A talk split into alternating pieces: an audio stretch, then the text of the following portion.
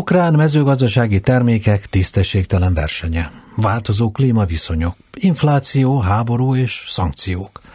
A magyar élelmiszeripar gyengeségei, az egykori bűnös privatizáció máig érezhető hatásai. A magyar gazdák magas átlag életkora. Az Európai Unió számunkra sokszor kedvezőtlen politikája, az unióba beáramló hamis mézek, melyek kiszorítják a magyar méhészek termékeit, hogy csak egy példát mondjak, és nem is a legsúlyosabbat. Soroljam még.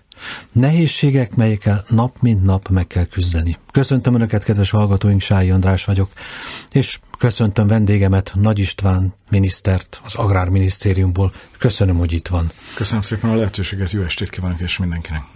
Amiket elmondtam, ezekkel alszik, ezekkel fekszik? Mindenki érezheti, hogy nem könnyű ma agrárminiszternek lenni.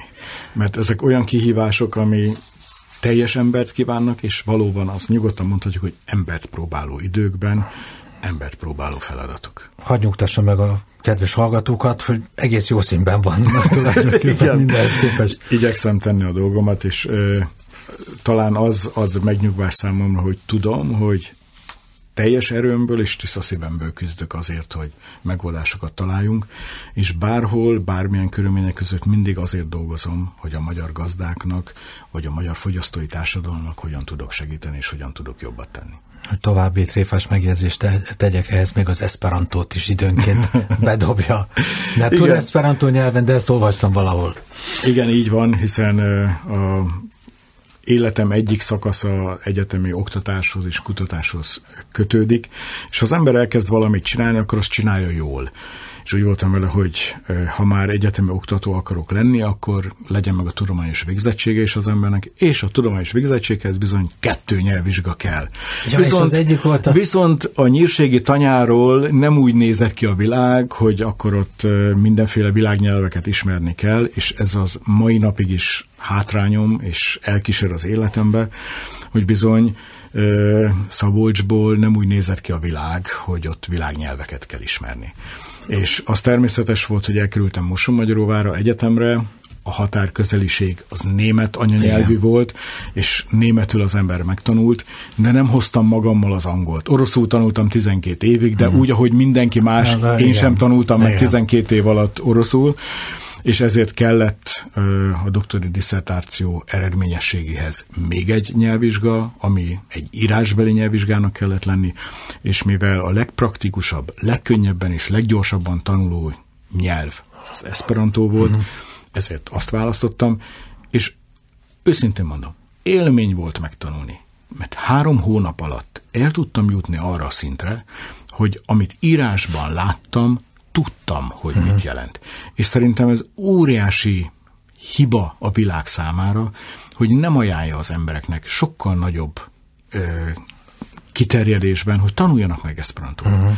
Mert az, hogy valaki három-négy hónapot rászánna az életéből arra, hogy naponta mondjuk egy órát foglalkozik. Uh-huh. Gondolják el, hogy én levelezőn tanultam Esperanto. Uh-huh. Tehát elküldtem, még akkor az a világ volt, hogy jött a borítékba Aha. a kérdés, a, hogy hogy kell beírni a válaszokat, én kitöltöttem, visszaküldtem, és visszaküldtek kijavítva. És néha szégyeltem magam, mert sok piros javítás volt már, akkor kicsit jobban ráhajtottam, és akkor megint jött a levél, megint küldtem. És három hónap alatt így meg lehetett tanulni úgy, hogy én az Esperanto nyelvvizsgámon, és akkor most hagyd tegyek egy vallomást, ott tudtam meg, hogy Budapesten a Nagykörút az az egykori Duna ág fölé épült. Számomra ez egy Igen. akkora fölfedezés volt, esküszöm, soha nem hallottam róla. Ez az én tanulatlanságom, vagy nem tudom, tudatlanságom története, de amíg fordítottam le, mert ez volt a fordítási gyakorlat, hogy a Vaskaputól kellett a Dunának az ágait nyomon követni, és ott benne volt, hogy a Nagykörút az az egykori Dunák volt. Úgyhogy ilyen felfedezései, ezt köszönhetem az Esperanto nyelvnek is. Ez a műsor nem igazán portré, de ha már mondta, hogy a nyírség, hogy a szülei mivel foglalkoztak? Egyszerű parasztemberek voltak.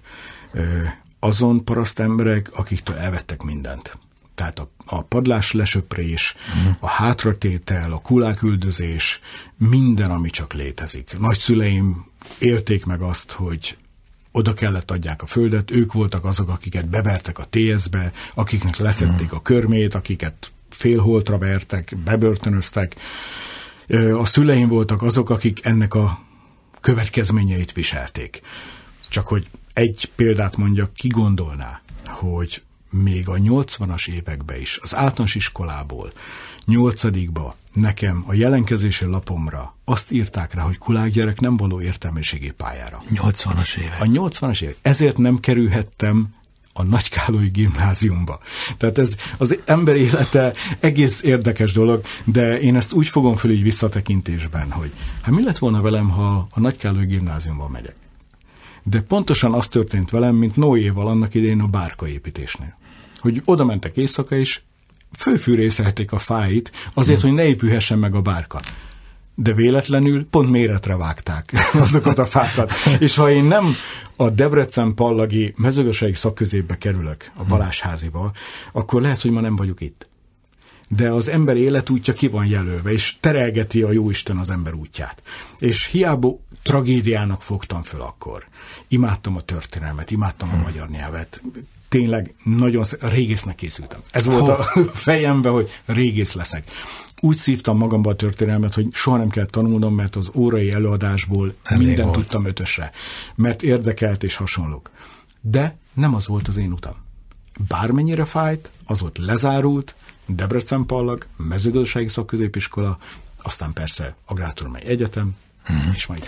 Na jó, most aztán meg harcolhat. Ha három, három dolgot mondana, én felsoroltam az előbb egy csomó mindent, mi az a három, de csak slágvortokban, mert aztán, aztán úgyis hosszasabban kitérünk, ami a leg, legsürgetőbb. Én azt hiszem, hogy ami a legfontosabb élelmiszerár, ugye az mindenkit érint, tőkérdés. Nyilván a háborúnak a következményei, megint csak mindjájunkat érintő hmm. dolog, belső piaca az Európai Uniónak hogyan legyen. És aztán a, a harmadik, szerintem azt nyugodtan lehet vennünk, hogy a teremtett világunk minőségének megőrzése hogyan alakul. Tehát kell, hogy mind a hárommal egyszerre tudjunk foglalkozni. Tudjuk a növekedő lélekszámot minden nap minőségi élelmiszerrel ellátni, tudjuk a vidéket művelt állapotban megtartani, a gazdákat a helyi gazdaság erősítésével ott tartani és segíteni az ő munkájukat, miközben olyan környezeti állapotot teremteni, hogy unokáink egy jobb világot örökölhessenek részünkről. Hát ezek mind nagy feladatok. Na most akkor a vidék kitérő, a vidék ma jobb állapotban van. Nem tudom, mit jelent ez, hogy jobb állapotban van. Valami olyasmit, hogy az ember szívesebben maradott, hogy nem költözik el, hogy, hogy a különböző szolgáltatások ugyanúgy megvan. Tehát a vidék jobb állapotban van mondjuk a 15 vagy 20 évvel ezelőttihez képest? Ezt biztos mondhatom, hogy igen, viszont változó állapotban van. A mi feladatunk az az, hogy a vidéken élés az ne egy ilyen pejoratív szó legyen, hogy te falusi vagy, és akkor az teljes ilyen hátrányos helyzetet jelentsen, hanem hogy az élet minőséget jelentsen. Hogy azt tudjuk mondani, hogy csodálatos környezetben, csodálatos természeti adottság vesz körül, de semmilyen infrastruktúrális hiányba ne szenvedjél. Legyen jó közlekedés, legyen jó útvonalad, legyen keresett kiegészítő lehetőséged, legyen elérhető munkahelyed, és lehessen este a munkából hazatérve ö, olyan megnyugvásod, ami ad egy biztonságot számodra. Mert hiszen ha vidéken vagyunk, nézzük meg a közbiztonság állapotát. Mennyivel sokkal jobb. Nézzük meg, hogy gyerekeket hogy engedhetjük ki, mennyire ismerik az emberek egymást. Tehát az egy, az egy, az egy valódi közösség, még a vidéki közösség. Na ennek a megőrzése, de ennek a, az infrastruktúrális fejlesztése végtelen fontos. Legyen bölcsőde, legyen óvoda, legyen iskola, legyen minden elérhető, vagy elérhető távolságban. Munka. És természetesen munka is sokszor szembesítenek azzal a kérdéssel, ami egy nagy csapda helyzet, hogy a mezőgazdaságban többen vagy kevesebben dolgoznak most, mint mondjuk tíz évvel ezelőtt. Vagy kevesebben dolgoznak, vagy többen dolgoznak most, mint majd tíz év múlva. És én azt kell, hogy mondjam, hogy az az igazság, hogy jó reménységem van, hogy nem csak a termelést kell nézni, a közvetlen termelést, hiszen fizikai munkát ma már nem nagyon akarnak az emberek végezni. De ezért van a precízus technológia. Ezért van az automatizáció, robotizáció, digitalizáció.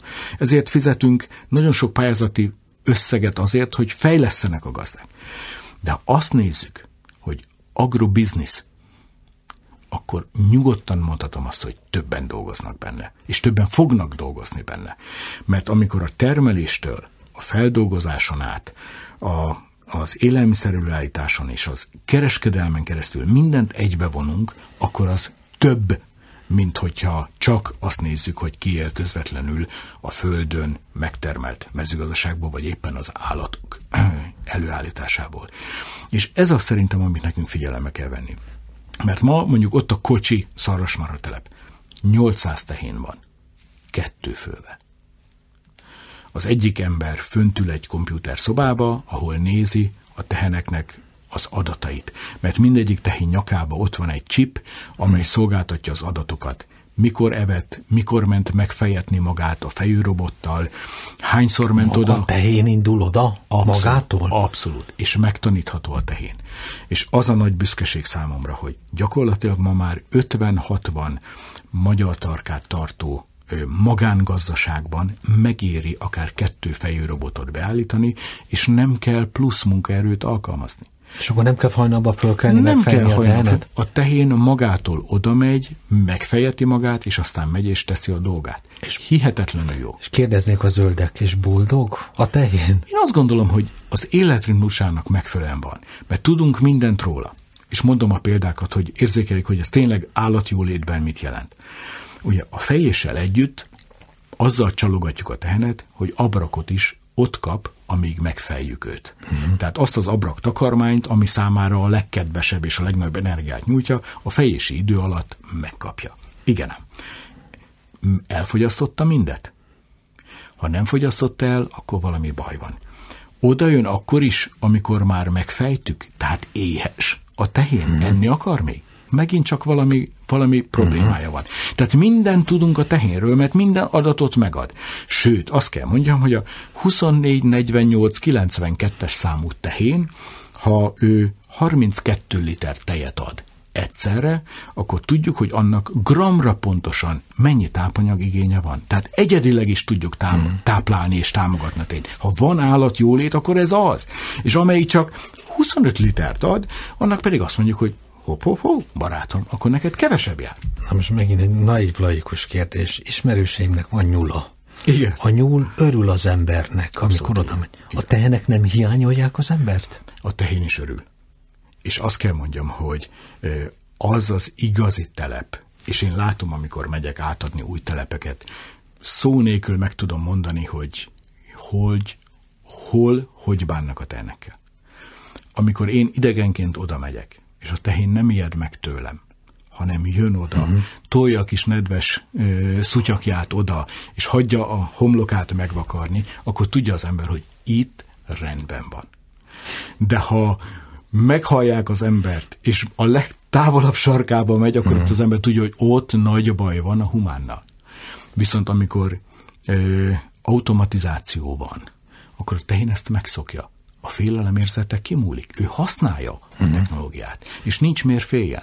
És ez egy fantasztikus dolog. Ha valaki elmegy Dunavarsányba, és megnézi, hogy hogyan néznek, vagy Dunaharasztiba, hogy hogyan is van egy szarvasmarha telep, hogyan lehet az állatjólétet maximálisan betartva gazdálkodni, hogyan lehet az utolsó tej cseppjéből is sajtot készíteni, azt piacra vinni és eladni, és ebből hogyan él meg egy család? Szerintem egy fantasztikus. És akkor ez a tehenészet, ez mondjuk megüti a holland tehenészek, tehenészeteknek a színvonalát? Abszolút. Ráadásul úgy, és erre nagyon kellene, hogy büszkék legyünk, hogy a magyar tejminőség nem csak, hogy a hollandot megelőzi, hanem azt a bölcsét, ami Olaszország. Hinnék a kedves rádióhallgatók, hogy a mozzarella sajt előállításához magyar tejet használnak? Mert az olasz tej kevésbé minőségi ahhoz, hogy a mozzarella sajtból kiválót lehessen csinálni. Magyar tejet használnak hozzá. Na most akkor mondom, mindig kötekedni kell egy rádióriportának időnként. Azt mondja a cukrászmester, hogy ő német vajat használ, mert a magyar vajak minősége annyira változó, ugyanazon magyar vaj, hogy ő azt nem tudja használni. Igen, ebbe van igazság. De csak egy részigazság. És mi most azon vagyunk, mert pontosan ez a hátrányunk. És hogyha van ö, helyzet, amit nekünk meg kell oldani, az ez. Elmondom a kialakult szituációt. Rendszerváltás, 90-es évek. Ugye a magyar mezőgazdaságtól az egész Európai Unió félt. Uh-huh. Ugye ott a TS, állami gazdaság, ugye nagy központi szövetkezetek voltak, feldolgozóiparral, élelmiszeriparral a hátuk mögött kidolgozva. Korszerűsíteni kellett volna, nem volt pénz a korszerűsítésre. Állami tulajdon volt. Az akkori kormány forráshiányban szenvedett. Ez az Antal kormány. Az Antal kormány. Megszületett a döntés, hogy, és ez egy abszolút jó szándékú, és a helyzetet kellően értékelő döntés volt, privatizációra van szükség ahhoz, hogy korszerűsítés legyen. Privatizálták, növényolajipar, cukoripar, konzervgyárak. A tulajdonosok megvásárolták, és rá kellett jönnünk később, hogy nem azért vásárolták meg, hogy ezeket a beruházásokat felújítsák, hanem hogy bezárják. És egyszerűen az egész magyar mezőgazdaságot visszatolták az alapanyag termelési fázisba. És ez a nagy hátrányunk ma is, amikor azt látjuk, hogy egy hektárról származó jövedelem a magyar gazdáknak az EU 27-ekhez képest 53 százalék. És amikor én ültem a második miniszteri meghallgatásomon a székbe, és véget ért, és már mindenki elvonult, és én még ott ültem egyedül, és az ember úgy önmagából megfogalmazza azt, hogy mit szeretne. És akkor két dolog fogalmazódott meg bennem. Az első az, hogy számomra, amit nyilvánossá is tettem, a versenyképesség javítása a magyar gazdák nem lehetnek hátrányos helyzetben, hiszen generációváltás probléma van, fősorolta ön is, hogy öregedő társadalom van. Az, hogy a fiak az apjáik, apáik örökébe lépjenek ahhoz, ahhoz nyereségesnek kellene, ahhoz megfelelő jövedelembiztonságra van szükség. Tehát a versenyképességet kell javítani. A másik pedig az, hogyan tudom visszaadni a paraszti társadalomnak az önérzetét.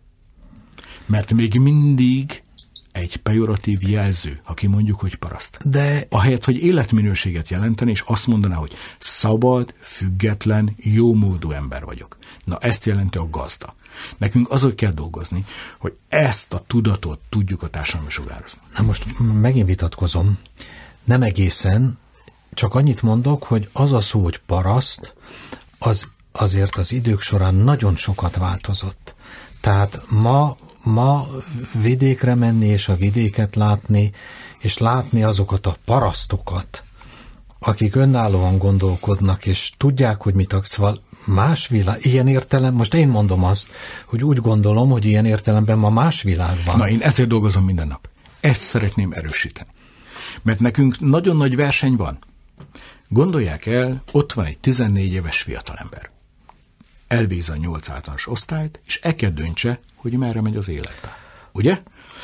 A kereskedelem, a szolgáltatás, az IT-szektor, a műszaki szektor, az informatika mind-mind színes léggömböket ereget. Gyere ide, 13. havi fizetés, 14. havi fizetés, bónuszok. Gyere ide, szabadságra mehetsz, 8-tól 4 kell dolgozni, milliókat kereshetsz. Home office. Ugye? Home, hát minden, ami csak létezik. Sztár lehetsz, celeb lehetsz, minden, ugye? Ez az egyik oldal. Most jól elmondta a többieket. Jön a másik oldal, és azt mondja, hogy neked minden nap föl kell kelni. Meg kell letetni a jószágot. Neked akkor is el kell végezned a munkádat, ha mínusz 20 fok van, vagy plusz 40. Neked asszályba is túl kell élni.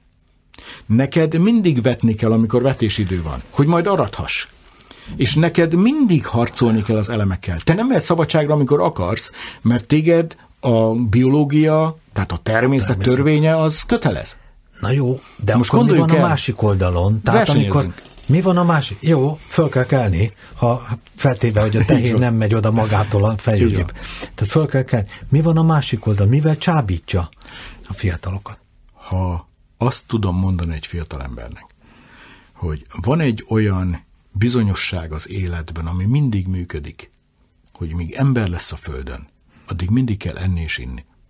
Addig mindig kell ember, aki a mindennapi kenyeret az asztalra teszi. Ha van egy biztos jövőkép, egy biztos pályaorientáció, ez az. Ha elmondom nekik, hogy ma egy traktornak a belső informatikája sokkal modernebb, mint a legmodernebb személyautóé. Ha azt mondom nekik, hogy ma egy sima traktor több informatikai tudással bír, mint amivel Gagarin leszállt a holdra, ő nem szállt le a holdra, de mindegy. Szóval keringett a föld körül. Van. A föld Az, az mind, mind egy nagyon érdekes dolog.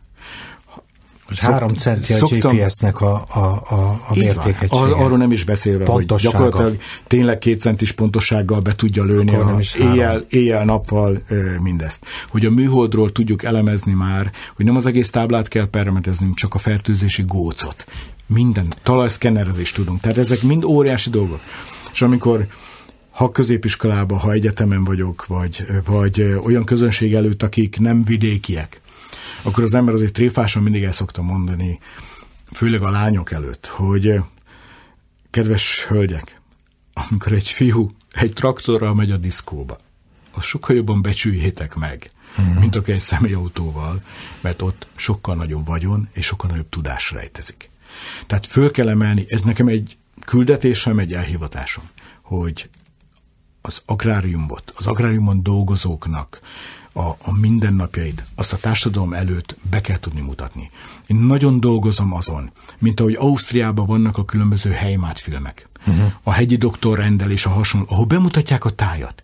Hogy Magyarországon ne az legyen a vidék, hogy ott van egy korrupt polgármester, a, a lakosság meg alkoholista, meg munkanélküli, meg nem tudom micsoda, hanem hogy mutassuk meg, hogy micsoda gyönyörűség a zselic, hogy a zalai domság, hogy az alföldnek a, a puszta rónasága micsoda. Tehát, hogy adjunk tartást az embereknek, hogy akik ott vannak, azok azt tudják mondani, hogy hát ez az én hazám ez a legszebb hely a világon. Én ide születtem, én ide tartozó vagyok. Hogy ne szégyelni kelljen, elhallgatni kelljen, vagy ne kinevetni a saját magunkat, hanem azt tudni mondani, hogy igen, én büszke vagyok arra, hogy én itt élek ezen a tájon, és hogy rajtam is múlik, hogy ez a világ jobb legyen. Na, ezt szeretném elérni, és én mindent elkövetek, hogy ez megtörténjen. Én még egy dolgot hozzáteszek egyébként, ami vonzó lehet, hogy ki ki a maga ura. Nincs főnök. Ez abszolút így van. De van ennek egy, van ennek egy árnyoldala, mert aki a mezőgazdaságban él, az tudja, hogy a természet törvényei milyenek. Ott jó, nagyon jól tudja minden jó, nap, okay. ez pontosan így, hogy emberi a munka és isteni az áldás.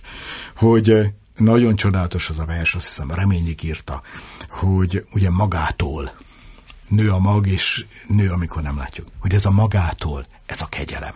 Szóval ez valami olyan fantasztikus dolog, amit, amit csak a gazda ember tud. Most aki ezt az érzést át akar élni, akkor az jön a mezőgazdaságba. Aki, és hogy ez működik, én ezt látom. Ma a tanyavilágban élők 60%-a már nem azok, akik a tanyára születtek, uh-huh. hanem akik megcsömörlöttek a vidék, a városi Városton. zajtól. És azt mondja, hogy köszönöm, elég volt, tanyára költözöm.